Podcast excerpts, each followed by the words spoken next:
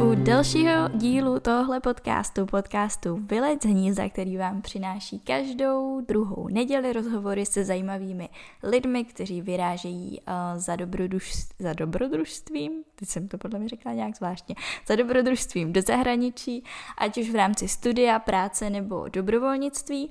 A v dnešní epizodě se bude, budeme zaměřovat právě na ten třetí bod, a teda dobrovolnictví, protože jsem si povídala s Petrem, který byl jako dobrovolník jak v Evropě, tak taky v Střední Americe.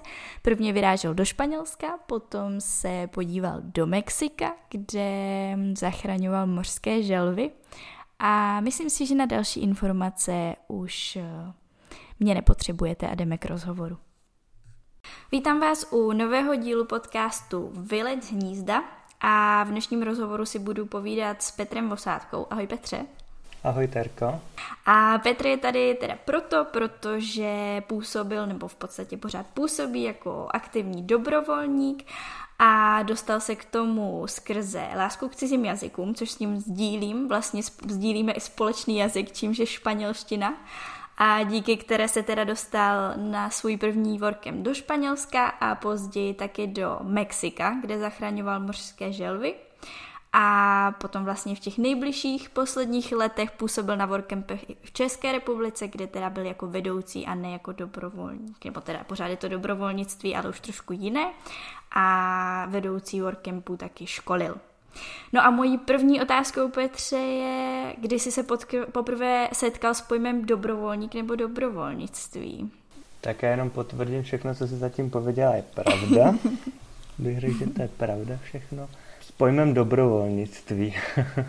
co to, ale co, jak, jak se to myslí, že jo? Eh, dobrovolnictví eh, jako ten pojem, to slovo, uh-huh. asi děti úplně nepoužívají jako dobrovolnictví, ale znají slovo dobrovolně že něco dělají, že někomu třeba pomáhají, nebo dělají nějakou... Když jsi dělal, když jsi dělal poprvé dobré skutky. Dobré, no právě, že jo, dobré skutky, a nebo jako nějak uh, organizovaně. Když to řeknu spíš právě z té organizační, z toho hlediska té organizace, tak docela pozdě dobrovolnictví, mm-hmm. protože já jsem byl vždycky spíš uzavřenější a ty organ, to organizované dobrovolnictví se ke mně dostalo z doslechu až později, takže když řeknu, než jsem vyjel na ten první workcamp, tak to už je sice pět let, mm. ale uh, mě už je 28, takže mi bylo 23, což je docela pozdě, když se nad tím člověk zamyslí.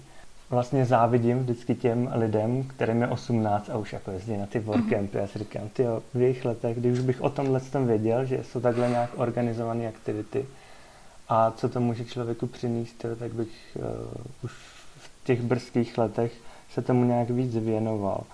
Ale mm-hmm. uh, mm, vlastně ta otázka ji možná lehce směřuje k tomu, jak se k tomu člověk dostane a on to tak trošku musí mít aspoň špetku e, nějakého něčeho v sobě, aby vůbec tomu kejvnul nebo se o to zajímal. Takže tam většina lidí, co se k pak tomu přičuchne k tomu dobrovolnictví, asi musí mít, většina říkám, ne všichni, nějaký, um, nějaký takovýto cítění sociální nebo něco takového, že chtějí někomu pomoct. Samozřejmě. A to já myslím, že mám. A když to spojím ještě s nějakým jiným dobrovolnictvím, takže když jsem jezdil jako malý na tábor, tak to organizovali dospělí, kteří tam byli zadarmo. Že? A mm. potom jsem tam taky ještě jel a teď tam jezdím znova. Díky těm workcampům, popravdě řečeno. Takže už to bylo nějak kolem mě, ale k tomuhle k tomu nějakému organizovanému až později, takhle mm-hmm. před tím prvním workcampem a bylo to spojené s těma jazykama, to si povídala správně. No. To si povídala správně. Ale tak 23, taky se k tomu mohl dostat později. Mě třeba 26 a teď pojedu poprvé, takže no, a... nikdy není pozdě. Přesně, jsou i jako to jenom taková vsuvka. Nikdy jsem to já osobně nezažil. Nej, mm. Nejstaršího dobrovolníka, kde jsem byl já, tak tomu bylo 30 něco, ale jsou dobrovolníci 60 letý. Mhm. Nej, nejvíc jsem slyšel 60 něco, ale budou i starší třeba na těchto těch organizovaných workcampech dobrovolnických. Takže jo, jako to vůbec jako nějaká hranice není, jen jako říkám, kdybych to poznal už dřív, tak bych byl i radši, ale dobrý. A když si teda začal nějak jako koketovat s tou myšlenkou, že bys vyjel na nějaký ten workcamp, tak um, bylo združení Inex to první, co ti tak jako ťuklo na internetu, nebo si prošel víc těch organizací a byl si třeba na váškách s kým vycestovat? Moje cesta byla taková, že uh, úplně to primární, proč jsem uh, šel do těchto projektů, bylo ten jazyk a já jsem mm. hledal nějaký způsob, nebo jsem se o tom s někým bavil, eh, že bych chtěl právě do ciziny a tu španělštinu si nějak zlepšit. A někdo mi doporučil ten Inex přímo a tak jsem prostě slyšel Inex, našel jsem to a šel jsem za tím. Takže to nebyl žádný výběr mm. něčeho jiného mezi něčím jako nějakou větší škálou organizací vůbec. Prostě jsem něco hledal, dostal se ke mně to první a boom a šel jsem si za tím. No. Takže mm. to mhm. bylo napřímo mm. takhle. No. No a ty si teda říkal, že první takový ten jako workem, nebo to, kdy už si jako vyjel do zahraničí v rámci dobrovolnictví, bylo teda Španělsko a chtěl si ho v rámci i toho, že si chtěl prohloubit teda znalosti španělštiny. Ale myslím si, že i posluchači ví, že španělsky se teda mluví i v jiných zemích, třeba v Latinské Americe, tak byla pro te, bylo pro tebe Španělsko tou první volbou, protože to bylo jakoby první, byla to první zkušenost zahraničí a chtěl si prostě Evropu že si se ještě jako bál vyrazit tak daleko, nebo to třeba bylo i z finančních důvodů, protože tady tyhle státy potom už samozřejmě jsou jako finančně náročnější než evropské destinace. Já teďka uh, to nemůžu říct na 100%, protože to nepamatuju.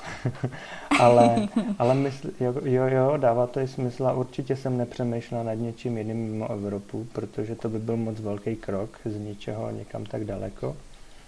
Uh-huh. A Určitě tam i hrálo roli ty peníze, si myslím. Což se k tomu třeba dostaneme potom s tím uh, dalším workcampem. A jako byl to přirozený nějaký asi krok, že proč dělat skok, když nejdřív by člověk se měl naučit chodit a pak běhat, takže přesně asi, že to bylo blíž.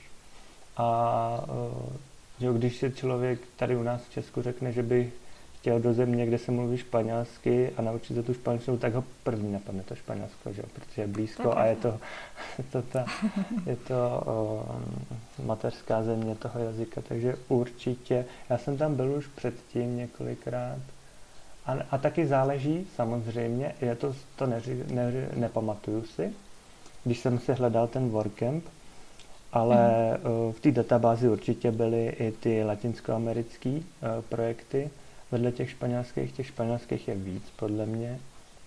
A o, vždycky u mě hrálo roli datum, kdy to je, to téma a vlastně i cesta, že jo, když e, člověk e, si vybere workcamp někde za mořem, e, někde v té Latinské Americe, tak tam musí mít plus nějaký dny na to cestování tam.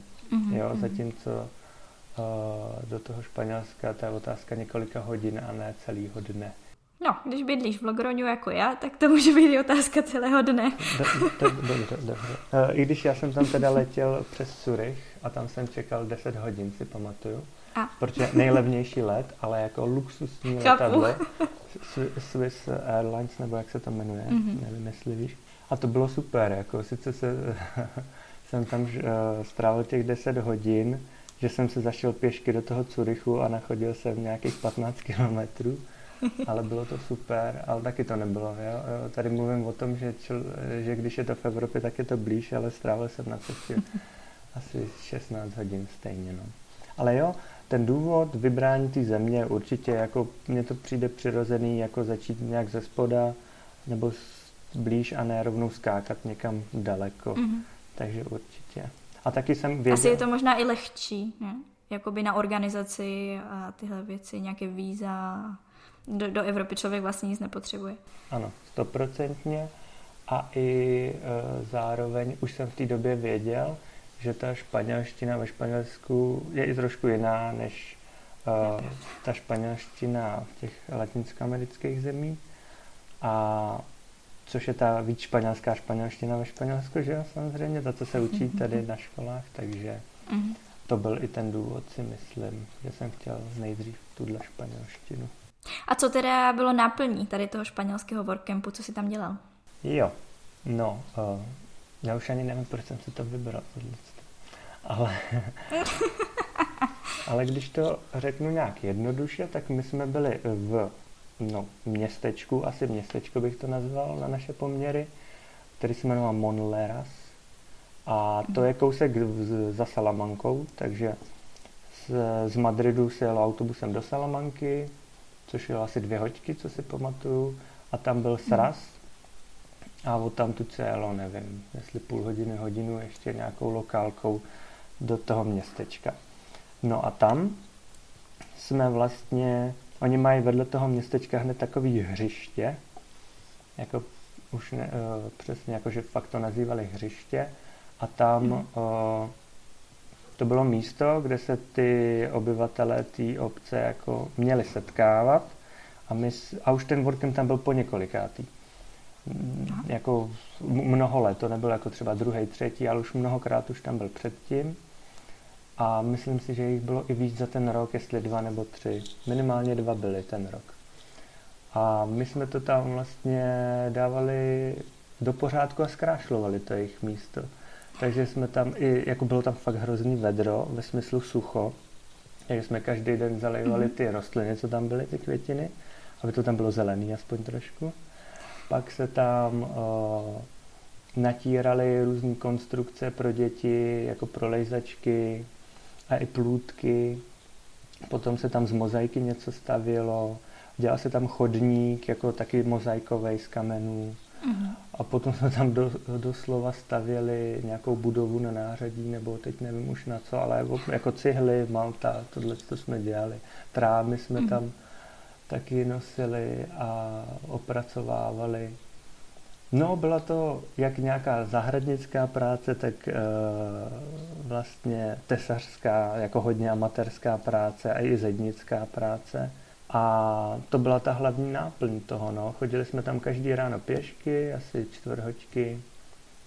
Pracovali jsme dopoledne, přes poledne se nedalo, protože je strašný vedro, si pamatuju. To znám a potom uh, zase až na večer.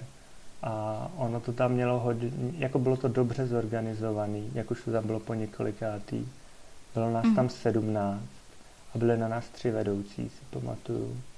A byl tam jako bohatý program, že to bylo vymyšlený, jak už to tam bylo několikátý rok, že jsme každý večer se tam setkali v tom, na tom náměstí s dětma místníma a dospělýma, kde to jako prostě žilo a hráli jsme si na fotbal třeba nebo povídali, pak jsme měli i ke konci eh, ne karaoke, ale že nám pustili hudbu a my jsme dělali, že hrajeme jako kapela.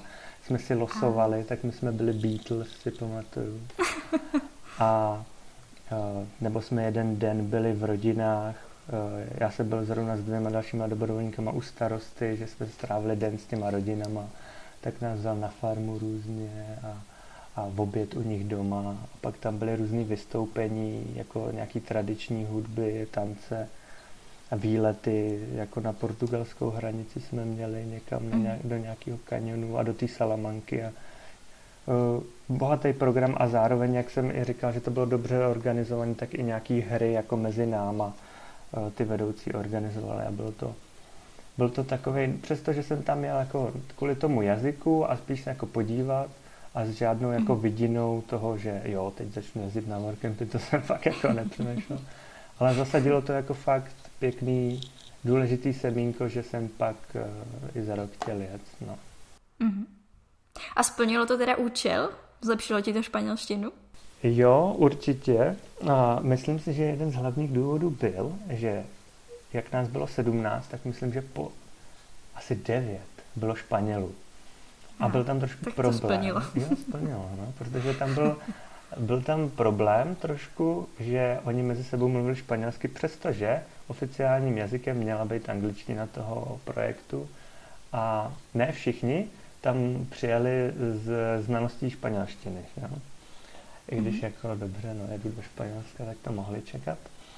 Ale já jsem byl spokojený, ale někteří nebyli spokojení, když nerozuměli, o čem se tam baví a připadali si odstrčený. No.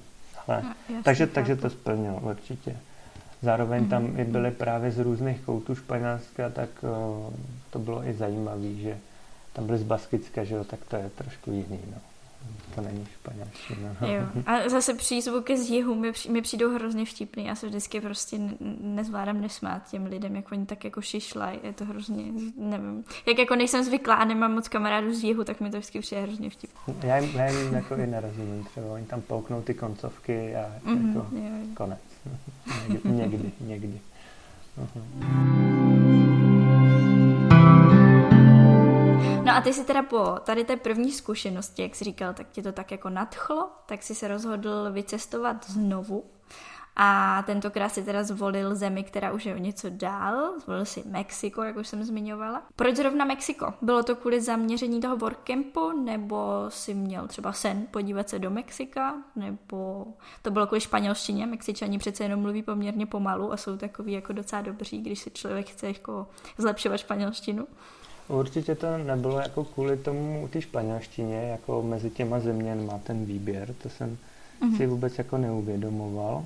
Já jsem byl předtím, než jsem tam jel na Erasmu a nějak jsem si to hledal od tamtu, tak to bylo trošku chaotický a vím, vím eh, takhle, to Španělsko jsem si vybral nějak měsíc, než jsem tam jel a to Mexiko mm. taky. Jo, a což u toho Španělska to tolik nevadí, protože jak je to v té Evropě, tak je tam méně uh, zařizování a mhm. vlastně je to úplně v pohodě, stihlo se to, ale s tím Mexikem to jsem dal na poslední chvíli, by se dalo říct. A vím, uh, že jsem, uh, já si vždycky, když si hledám WordCamp, tak si udělám jako dokument, že jo, buď Excel nebo Word a tam si dávám ty tabulky těch WordCampů a co se mi za nich líbí a co, jaký plusy a minusy a vybírám si. A mhm. pamatuju si, že jsem uh, před tím Mexikem tam měl uh, v Peru nějaký, uh, nějaký projekty a tam mělo být i nějaký v Peru nějaký stavění nějakých přístřežků a teď tam měla být docela zima, protože to bylo v těch horách, myslím.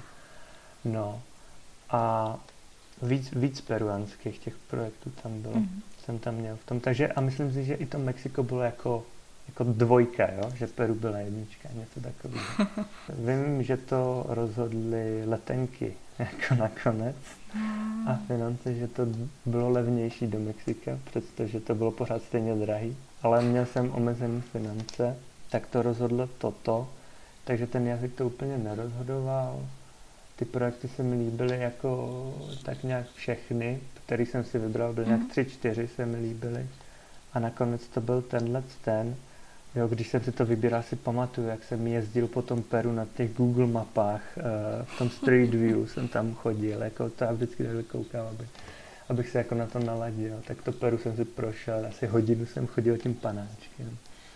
A mm-hmm. nakonec to bylo v tom Mexiku, no. A že říkám, takový jako spíš eh, pragmatický nebo praktický věci to rozhodli spíš, no a, a nakonec je to, to byl super volba, to byla.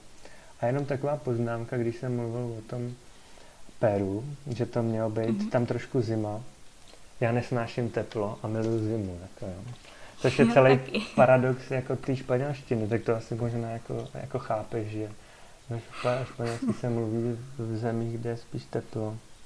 Mm-hmm. Takže um, to je takový pa- paradox. Tak to, to je dobrý, že to máš podobně. No. Jo, jo, jo. Já občas trpím, jako když tady, teď tady máme tu vlnu horka, takže moc nevycházím. Eh, já jsem se zrovna vlastně včera, když jsem dělala otázky, tak jsem se dívala přímo na ten workcamp, na kterém jsi byl, protože se pořád vlastně pořádá, nebo nevím, jestli je to úplně stejné místo, ale teda ten program je stejný, zachraňování želv. A začínal zrovna včera, takže to je jenom tak jako um, poznámka, že teda pořád existuje, pokud by na ně chtěl někdo vycestovat třeba příští rok. Ono je hodně těch projektů, těch želvých, když to takhle nazvu. Mm-hmm. V tom Mexiku určitě tři, čtyři byly, jakože tři, čtyři místa, by toho bylo hodně. Jo, jo, jo.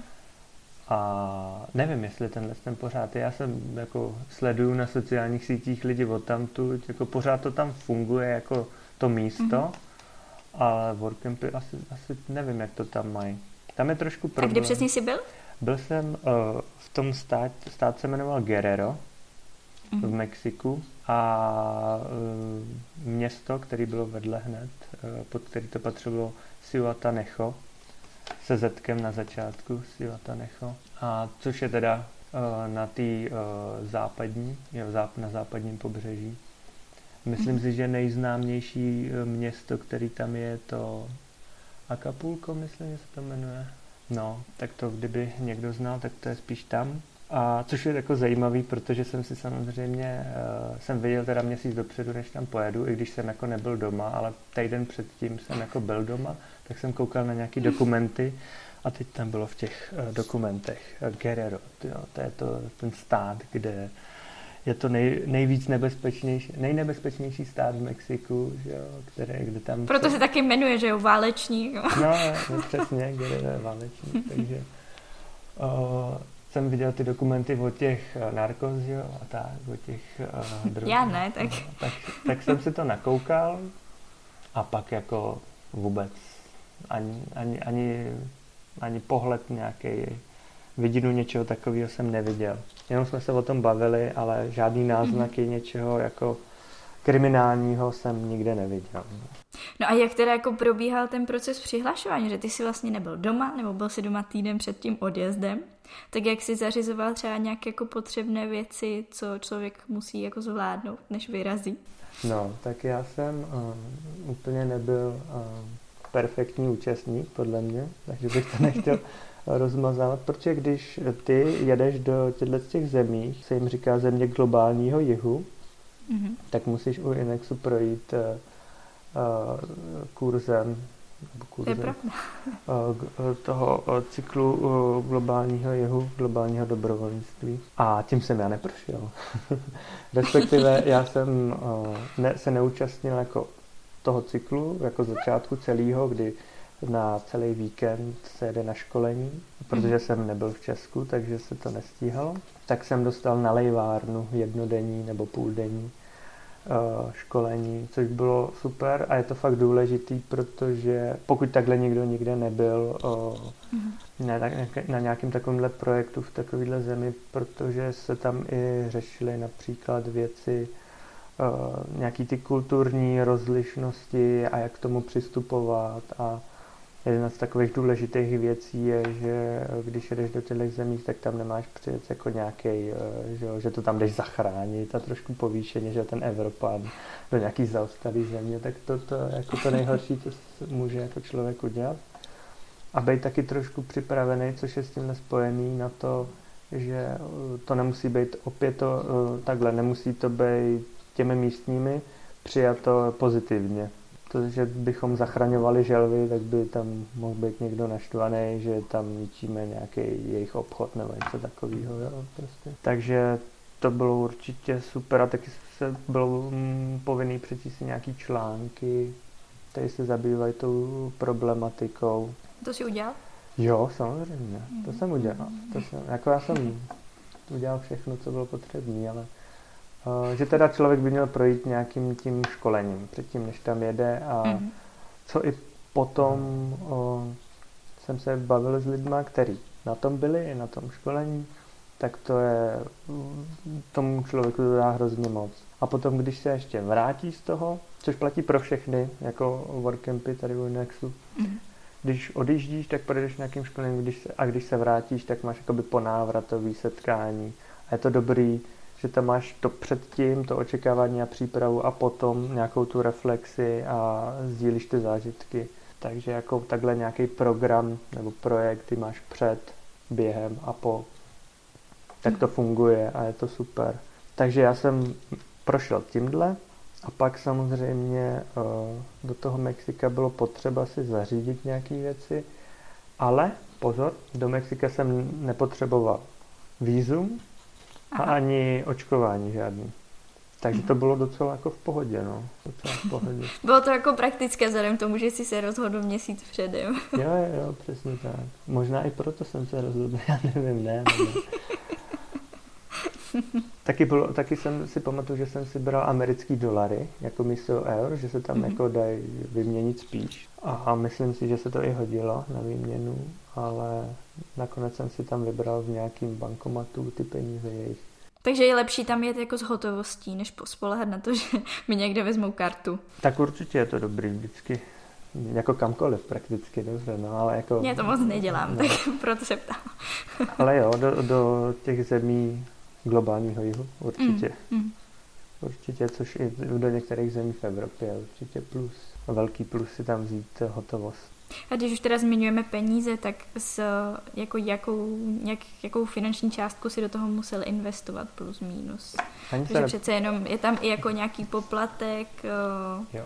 v rámci přihlášky, že jo? Protože přece jenom je to už dál a tyhle země nemají takovou podporu, z, nebo nemůžou mít ani podporu z Evropské unie, jako mají ty v Evropě. Peníze, no, no na studenta dost.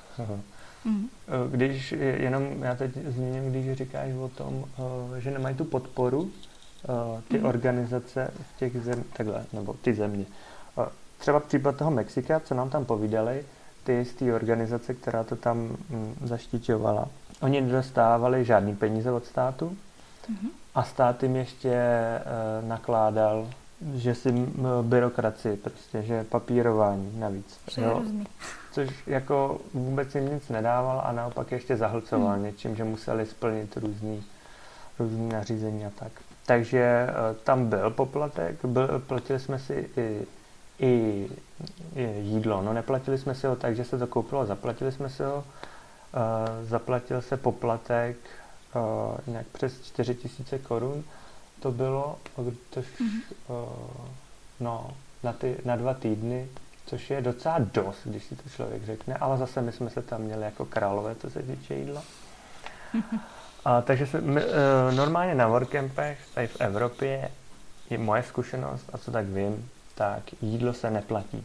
Mm. Jo, že si člověk zaplatí tu dopravu, ale potom jídlo už ne. Tak tady, tady se platilo i to jídlo tou paušální částkou, samozřejmě ty letenky a uh, i pojištění.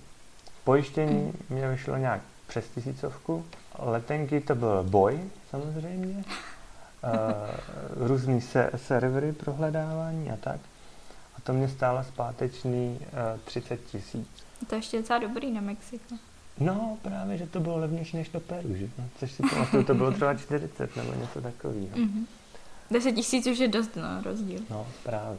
Potom samozřejmě doprava, pak v tom, to jsme si ještě platili i tu dopravu potom z toho hlavního města, tyjo, to jsme jeli strašně dlouho autobusem, nevím, třeba 12 hodin nebo 10.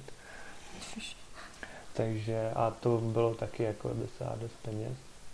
Mm. A pak, že ubytování, že tam přijede člověk a ještě ten den, uh, že jsme se viděli až druhý den, takže ubytování v hostelu a tak. A když jsem si to skalkoval všechno, se vším všudy, cestu, ubytování, i to jídlo, i nějaký jako výdaje vlastní za ty různé mm-hmm. akce, co jsme tam měli, tak mě to vyšlo na 46 tisíc. Mm-hmm. Vlastně na tři týdny a dva ty, uh, asi, no, asi dva týdny ten workcamp plus jako před a po nějaký dny, takže tři týdny dohromady. No, 40 Tak to je slušné. Jo, nevím, jestli teď myslíš slušný, jako že to je hodně, nebo slušný, jako že to ne, ujde. jako, že to je, jako, že to je do, jako docela v pohodě částka na to, že no. to bylo Mexiko, dva týdny. A pozor, pozor, to byl rok 2018. Nevím, jak by to bylo teď, dneska, jo? Třeba no, hlavně teď, jak jsou stávky eh, leteckých hmm. společností, tak nevím, nevím. No, přesně. A teď eh, to byl jako, jako opravdu se některé věci dají rozdělovat na před a po a prostě to bylo mm. před těma lockdownama, covidem a bylo to jako jiný. A třeba to Mexico City, to Ciudad de Mexico, to je obrovský, jako tam je to hlava na hlavě, tak uh, tam to muselo vypadat úplně jinak a třeba to tam vypadá teďka jinak než před těma čtyřma rokama. Nicméně, my jsme tam potom byli na pláži, vlastně na samotě, by se dalo říct. Takže ten workcamp jako takový může v klidu fungovat i za největších lockdownů, si myslím. Akorát se třeba pak už nedostaneš domů. jo, jo, jo, ale tak tam to, jako pro některé lidi to je podle mě vysněný ráj, když tam vyjdeš z té schalupy a vidíš tam ten oceán a ty palmy, tak jako, a proč ne, že jo. Ale vedro, ale vedro. Mm-hmm. A byl jsi nervózní, než jsi tam odjel? Přece jenom to bylo daleko, teď si úplně jako asi nevěděl, do čeho přesně jdeš, protože člověk vždycky úplně neví, co teda tam čeká. Já jsem byl hrozně nervózní. Jo, já jsem nervózní vždycky před takovýma věcma, ale, ale v pohodě. Jako, uh, pamatuju si, že jsem byl dost nervózní, když jsem tam přiletěl na to letiště do Mexika a uh, museli se tam dělat nějaký migrační karty nebo co. Mm-hmm. A teď se tam, to už se dorozumívá španělsky tam prakticky. Je to lepší. A byly tam strašné fronty a byl tam trošku, jako strašně moc lidí, hrozně moc lidí mm-hmm. tam mhm. bylo. A teď někdo, jako ty Mexičani šli jinam, že jo, a teď tam a to si pamatuju, to, to jako na to vzpomínám, že to jsem byl dost nervózní. Hlavně, uh, co můžu označit za nějaký takhle, šok. No, šok to asi ani nebyl, ale um, úplně jsem si toho nebyl vědom předtím, jak Mexičani jsou malí. Oni jsou strašně nízký, ty lidi. A já mám 189 cm a já jsem tam nad nima všude jako byl vidět a jak jsem ještě víc vidět mezi nima, tak jsem si připadal, jako jestli někoho vyberou na nějakou namátkovou kontrolu, tak to musím být prostě já, že? No, naštěstí nic takového nebylo. Ale co bych právě označil za kulturní šok potom v tom mm-hmm. městě, tak to bylo, eh, že teď úplně mám ten obraz, jak jedu v tom jejich metru a ty tam jsou všichni o hlavu menší a teď eh, stereotyp o jakých, o těle z těch všech národech i o Mexičanech. Prostě je, že jsou hluční, jo. Mm-hmm. Je prostě samý jako oslavy a užívají si života. Prostě všechny tyhle jižanský národy a ty, co mluví těma románskýma jazykama. Tyjo, tam bylo ticho. Tam bylo prostě ticho v tom metru. Já nevím, jestli jsem jako jak to takhle byla výjimka nebo co, když jsem tam zrovna několikrát a opravdu jako v českém metru je ticho, tak to je jako jasný, to je ten stereotyp, ale tam jsem to nečekal a opravdu viděl jsem, jak, jak se možná se mě báli některý lidi, jak jsem byl vysoký, já to, nevím. Tak to byl pro mě trošku šok, že to nebylo jako nějaká džungle, prostě, kde, mm-hmm. kde to žije a je to chaos. Vůbec to tak na mě nepůsobilo. No to byl trošku jako šok mm. pro mě. A myslíš si, že by si to tam zvládl čistě jenom s angličtinou? Nebo je lepší, když má člověk aspoň základy španělštiny? Tak samozřejmě je to lepší, že jo. Ale jo, jako v tom hlavním městě by se to dalo, určitě. Ale samozřejmě vždycky je dobrý, i když člověk jede, já nevím, někam do úplně země, kde ten jazyk, který se používá, je absolutně nesvětový, tak je vždycky dobrý se naučit pár frází základních, že jo. I když jede do blbýho, no dobře, do blbýho, prostě když jede do Maďarska, který je jako pořád jako blízko a je někde úplně na vesnici, tak je dobrý umět ty uh, mm-hmm. nějaký základní fráze, i když je to úplná, úplný jazyk z jiného světa, že jo. Takže určitě to plus, ale myslím, že by se to dalo tam domluvit. Jako vždycky, jak je tam tolik lidí, tak se to dá. Uh-huh. A na tom WordCampu jste komunikovali v angličtině nebo ve španělštině? Uh, v angličtině, v angličtině, tam nás bylo, tyjo, teď nevím, 6-7 účastníků uh-huh. a náš vedoucí jeden a takhle jsme v té skupině těch 6-7 lidí, osmi byli pořád spolu. Pak tam byly ještě z té organizace uh, a ty jsme viděli jenom občas. No a mluvili jsme anglicky, vlastně uh, Mexičani, tam byl, tam byl jeden Mexičan a pak tam přijela ještě jedna stážistka, vlastně by se dalo říct, mm. na ten uh, jako pomoc uh, k tomu workcampu a ona tam byla i potom, takže ne úplně k workcampu, ale k tomu projektu obecně, tak to byla Mexičanka, ale stejně jsem mluvilo anglicky, protože zrovna tyhle Mexičani mluvili perfektně anglicky. Mm. Takže angličtina vlastně prakticky tam byla. Jako když to srovnám s tím španělském, o kterém jsme se bavili předtím, tak tady se mluvilo výhradně anglicky. Mm-hmm. Takže úplně nemůžu říct, že bych eh, si tam prohluboval tu španělštinu, ale ptal jsem se na takový ty nuance toho jazyka, toho rozdílu španělštiny, španělský a mexický. A potom jsme i chodili, že jo. Když, když jsme šli někam mezi lidi, respektive do civilizace, tak to jsme mluvili výhradně španělsky zase. Mm-hmm. A nebyl jsem tam sám, kdo tam jako, snad, i, snad všichni, kdo tam byli, tak uměli aspoň trošku španělsky a chtěli si to procvičit. A jako ta parta dobrovolníků jste si sedli? No, to je strašně důležité, že když je nás tak málo a byli jsme tam na samotě a sedli jsme si. A mm. když jsem byl teda, říkám, v tom Mexiku, před, eh, ve Španělsku předtím a teď v Mexiku a pak jsem byl tři rok, třikrát na třech českých workcampech, tak nejvíc jsem v kontaktu s těma lidma z Mexika, kde mm. jsme se nejvíc spojili právě, jak nás bylo málo.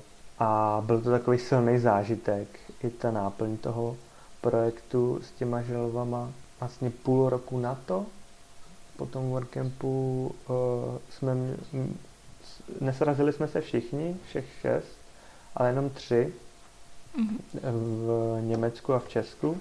Když ti kamarád takhle z toho workcampu přijede z Mexika, aby se s tebou setkal, v Evropě, tak už to jako něco znamená a to bylo super. Jako a tohle to jako fakt setkání, že proběhlo po tom půl roce, to nějak potvrdilo, upevnilo to přátelství, které vzniklo na tom workcampu. Z těch jiných workcampů jsme měli třeba videohovory nějaký, mm-hmm. ale z tohohle, z toho mexického, tak to jsme měli asi tři i během právě lockdownu a tak a říkali jsme si, jak je to v těch různých zemích, jak je to v tom Německu, ve Francii a v Mexiku a vyměňovali jsme si ty informace a vlastně jsme se navzájem podpořili takhle, tak to bylo super a hmm. zase jsme si upevnili to přátelství, takže jo, tohle funguje, ale je to o těch lidech. A byl tam i nějaký jiný Čech? Ne, ale co, uh, říka, už když jsem tam byl, tak říkali, jo, sem Češi jezděj a co vím, tak právě od Inexu jezdí jako dost lidí na tyhle ty želví workcampy. Já si mm. pamatuju, i, i v tom Španělsku říkali, no, tady byla Susana z Česka, jo. A, a jezdí tam, no, jezdí tam. Ale já jsem ani ve Španělsku, ani v Mexiku neměl žádného Čecha, ani Slováka. A vlastně jsem rád, protože mm. bychom si asi hodně povídali spolu, což člověka limituje potom mm um, jako užít si ty zážitky a získat nějaké zkušenosti. A nejhorší věc podle mě může být, když je tam člověk z tvý země a nesednete si, jako, to je, je úplně, že to asi jo. že si nerozumíte, což se jako počítá s tím, že vy si budete rozumět, že jo, a teď to nevíde a je to takový, no. Tak to jsem naštěstí nezažil. tak to, to, že no. mluvíte stejným jazykem, neznamená, že budete kamarádi ještě, že jo? No právě, ale ono se to tak trošku jako s tím počítá. Předpokládá. No, předpokládá se to. A kdyby si měl teda popsat nějaký svůj typický den, co jste tak jako dělali během toho workcapu, co bylo náplní toho dne, tak co bys nám řekl? no, v tom Mexiku, my jsme tam je, je jednou větou, když to řeknu, zachraňovali želvy. Mm-hmm. To vždycky, když řeknu, tak se všichni rozplynou. Ale to znamená, že spíš to nebyl typický den, ale typická noc, protože nejzákladnější věc byla sbírat želví vajíčka, které jsou mm-hmm. ale nakladeny uh, během noci maminkou želvu. Když řeknu ten proces, co probíhal, uh, té naší práce, tak to bylo, že ty, já nevím, jestli ve dvě ráno třeba, v jednu ráno, mm-hmm. když to nazvu hlídkou, hlídka vyrazila na čtyřkolce po desetikilometrové pláži a jezdila sem a tam a hledala stopy té želvy, která šla z toho oceánu na břeh a mm-hmm. podle těch stop se našlo pak hnízdo a to se vyhrabalo a vzali se ty vajíčka do pytlíku a přivezli se potom ty pytlíky z těch hnízd do toho, k té chatě, kde jsme měli tábor a tam, byl, tam bylo oplocený území v písku, kde se vyhrabali pak hned ještě ten, ten den uh, umělý hnízda vlastně. Mm-hmm. Takže díra a tam se dali ty vajíčka a zase se to zasypalo. Když to řeknu, prostě jsme přendali hnízdo jako z nechráněné oblasti do chráněný a důvod byl mm. ten, aby to nevyhrabali zvířata ani lidi a nezlikvidovali ty vajíčka. Zvířata, protože to cítí a mají hlad, tam je hodně psů, mm. jako zaběhlejch, ale i nějaký jako mývalové a tohleto. A lidi, protože to chtějí jíst nebo prodávat. To se dělalo přes noc, jakože každý, každou noc měl někdo jiný tu šichtu po dvojicích a mm. různě jsme se střídali a každou noc to bylo jiný. Někdy prostě bylo těch hnízd třeba deset a jindy bylo jenom jedno. a v tom hnízdě bylo takových 70-80 vajíček o velikosti mm. pingpongového míčku. Tak to se vždycky sebralo a potom se to právě takhle vytvořilo to hnízdo. No a oni se, myslím, rodili po měsíci nebo tak nějak, takže vlastně nám se narodili ty želvičky, jejíž hnízdo o, vlastně přesunul ten jiný vorkem před náma. Mm-hmm. A my jsme pak o, před západem slunce, nebo při západu slunce, ty o, želvy, co se vylíhly ten den, přes ten den, o, pouštěli do oceánu a ať si tam odťapkají tu cestu a hlídali jsme, aby je nesežrali nějaký kraby nebo ptáci nepřiletěli. Mm. A to byl vlastně konec té práce toho jednoho cyklu pro tu jednu želvu.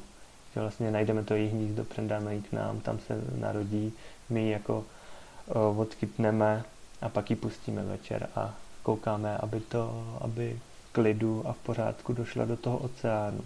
No a to bylo mhm. právě jako přes noc a pak večer a během dne jsme měli různé aktivity, že jsme třeba něco vyráběli, nebo jsme tam měli i nějaký uh, přednášky o těch želvách a o tom místě a o těch aktivitách, co tam jsou.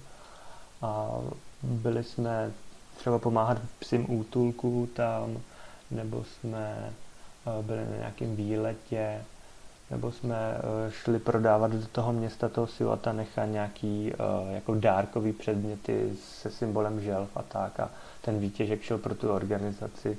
A tam jsme si hodně procvičili tu španělštinu teda. Takže během toho dne jsme měli různé aktivity taky, no. Ale jako většinu času se hlídali ty želvy a hlídalo se, aby když se třeba během toho dne vylíhne, tak tam rychle jít a vzít jí, aby se jí nic nestalo, protože jak tam bylo vedro, tak aby to tam nějak neškvařila na sluníčku. Mm-hmm. A na workcampech bývá většinou i třeba nějaký den volno, tak měli jste i nějaký výlet, nebo to bylo všechno spíš v té oblasti, kde jste měli workcamp? No my jsme měli výlet, ty kam jsme to měli výlet?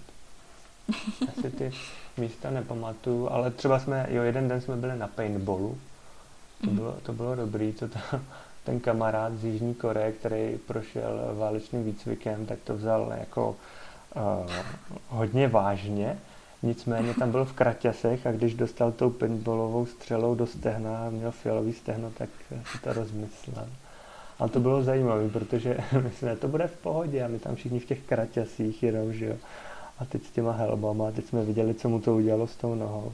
No, takže na paintballu jsme tam byli, nějaký zoo, taky jsme byli. Ale spíš to bylo spojené, že jsme, jak jsem říkal, byli třeba v tom, uh, tom psím útolku pomáhat. A pak jsme byli ještě pomáhat jinde, nějakým uh, jiným organizacím. Taky jsme tam sbírali nějaké odpadky, obecně po té pláži sbírat odpadky, protože... Jako, jako ekoaktivity prostě. Jo, přesně. Ono, o, co se týče těch želv a toho života v oceánu, co my tady v Česku jako vůbec nevnímáme, že jo? Mm-hmm. Jsou ty plasty, kdy tam opravdu vidíš, jak ty obrázky z toho místa, to jsou byly fotky z toho místa přímo, kde jsme byli, jak tam měli ty želvy zamotaný v těch plastech Uh, on je, to je jeden z těch i známých obrázků, jak ta malá želva se vlastně zamotala do plastu a rostla dál, ale ten její krunýř vlastně nerost, takže uh, ona měla ten prstenec plastový okolo toho krunýře. Mm. Tak to bylo i tam fotky z toho místa, že se tohle to děje. Tak na to člověk pak kouká úplně z jiného pohledu. To plastové znečištění právě. No. Takže i, i když jsme právě šli, tam nejbližší zastávka autobusu byla, já nevím, třeba 4 kilometry daleko, 3, tak to jsme měli za úkol z, z té zastávky k tomu našemu místu jako sbírat ty odpadky a ono jich bylo docela hodně. No. A donutilo tě to třeba se na tady těma věcma víc zamýšlet potom po návratu? Pokud si to už teda nedělal předtím, jako víc přemýšlet, nevím, o třídění a o tom, já nevím, jestli prostě tak celkově takové ty věci, co bychom měli dělat automaticky, ale neděláme je třeba tady v Evropě nebo jinde.